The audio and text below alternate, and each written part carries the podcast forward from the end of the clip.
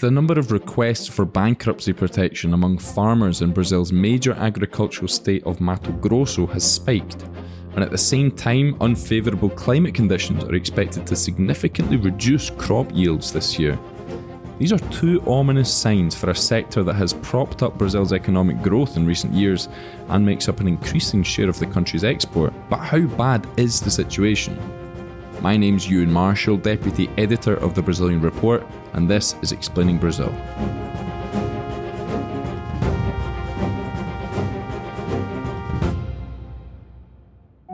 If you like explaining Brazil, you should subscribe to the Brazilian Report, the journalistic engine behind this podcast.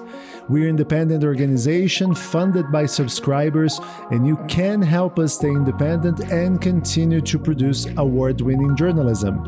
And if you are already a subscriber, you can go the extra mile and join our Buy Me a Coffee fan page. In return, you will get exclusive perks like special newsletters and behind the scenes content, as well as a shout out here on our podcast.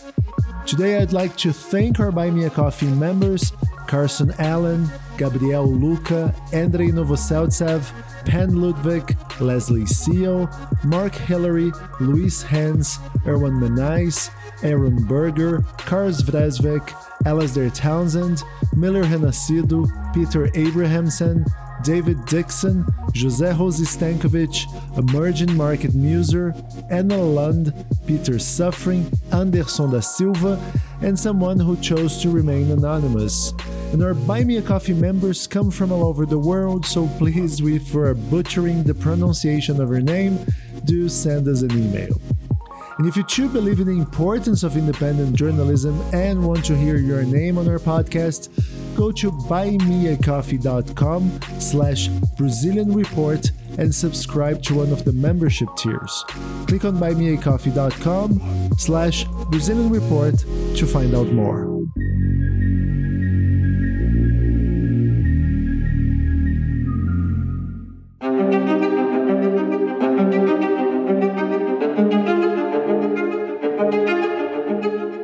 According to the Agribiz, an independent website that covers the Brazilian agricultural sector, the debts of farmers who have or are about to file for bankruptcy protection have topped 2 billion reais, or half a billion dollars. Meanwhile, climate conditions have hurt grain producers in the centre west region, also known as Brazil's soy belt. A February 5th report by Mato Grosso Agricultural Economics Institute, IMEA, estimated that the state's soy crop yields will be down by about 15% this year compared to the last cycle. Luis Henrique Mendes wrote about the credit struggles affecting Brazilian agro, and he's a co founder at the Agribiz. And he's also our guest on the podcast this week. Luis, thanks for joining us. Thanks, Ian. It's a pleasure to be here with you today. And Luis, before we delve into the specific subject of today's episode, can we just take a step backward and maybe try and contextualize the significance of Brazil's agribusiness for the country's economy as a whole? Agribusiness accounts by almost a third of Brazil GDP, considering the supply chain, and it's responsible for the national trade surplus. Without agriculture, Brazil would have a deficit of about $50 billion on the trade balance.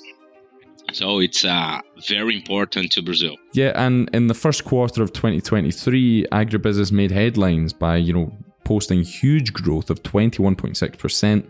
And that actually was able to push overall Brazilian GDP growth in the first quarter up to 1.9%. But how has it fared in the quarters since then? Since then, we've done well. The latest data available shows agriculture growing almost 9% in the third quarter of last year due to a record corn and sugarcane harvest. By the way, last year Brazil surpassed the US for the first time ever as the world's largest corn exporter. We already the biggest exporter of soybeans, coffee, sugar, beef, and chicken. So Brazil is definitively a food powerhouse. And what's the outlook looking like for this year? Outlook for this year is not so promising as it was in last year because a severe drought has affected the most important producing regions, including Mato Grosso, the biggest one. So we should see a drop in the nation's grain production, which will certainly impact in the sector GDP. Right, but I mean, Agriculture Minister Carlos Favaro said this week that, quote, agro is in crisis. Is the situation bad enough to call it a crisis? Agriculture in Brazil is so huge that we don't have a short answer for that. The agriculture minister fixed his remark in, in for the following days of this interview and that you mentioned. He said the entire sector is still far from the crisis. The farmers who struggled amid at Roof and Mato Grosso may be in a crisis because they may see their production falling by 20%, 30%. It's a big one. But in other regions, like in the south of Brazil, production will increase compared compared to last year. And when we look at other commodities, like sugar and coffee, their producers are, are having good times to amid rising crops and prices. And yeah, some commodity prices have dropped recently. Um, and as we've shown at the Brazilian report, Brazil's record trade surplus came from massive volumes sold rather than actual high prices. So, how much are the post pandemic drops in soybean and corn prices affecting the margins for Brazilian farmers? Margins certainly have fallen a lot. For soybean farmers, margins should halved on the current crop, and the situation is even worse for corn producers. But we may see margins recovering this year, especially in the second half, as fertilizers and agrochemicals prices have dropped over the past year. And it's also forced the price of land for farming down, right? How does that work? Yes, for sure. In grain producing regions, a piece of land is negotiated in bags of soybeans. So that's a direct correlation between grain and land prices. But land prices usually fall or increase at a slower pace than commodity prices. Liquidity on this market is lower, so prices don't move, so prices don't move so fast. And Luis, what about the impact of El Nino? Because I think throughout 2023, we heard this weather phenomenon was affecting conditions, but how did it affect agriculture? Um, and is it still affecting agriculture? Yes, a lot. And this, but this El Nino, El Nino this year is particularly severe, and all the all the problems we've we've seen in the soybean crops in Mato Grosso it is caused by El Nino, and on the other hand, El Nino has been good for South producer and also Argentinians. So the climate issues is the most important thing to define how big is Brazilian crop this year. And so what was the difference then between how it affected Mato Grosso and the center west of Brazil and then as you mentioned how it affected uh, farming in the south of Brazil? El Nino has impacted in different ways when it comes to Brazil.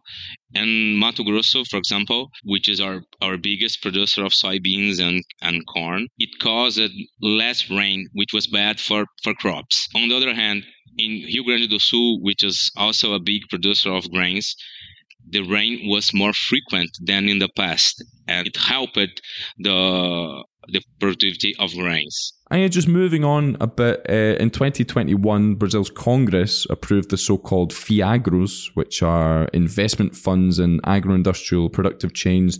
It's like an investment vehicle that works like real estate investment funds, and it's quickly become a kind of important instrument for raising capital.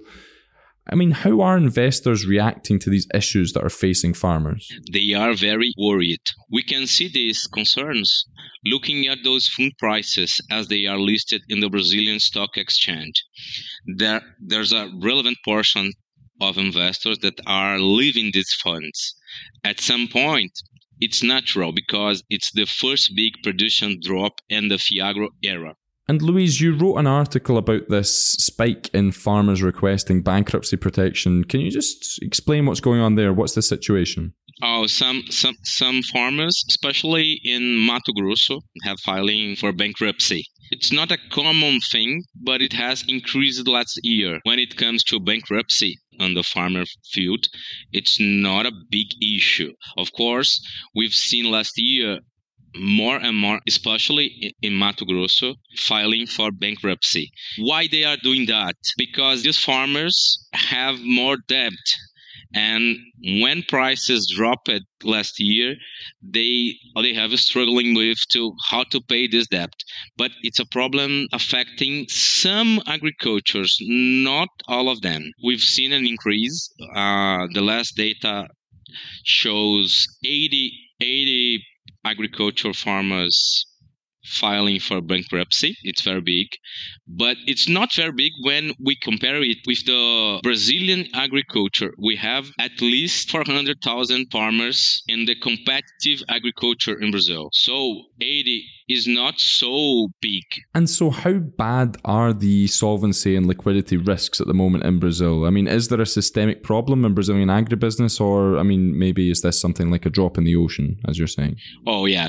It, it's not a systemic problem. It's important to say. People are worried, which which is natural, but it's not a massive problem. Brazilian ministry and central bank have been chasing the situation closely. As far as we can see, it's not a big issue.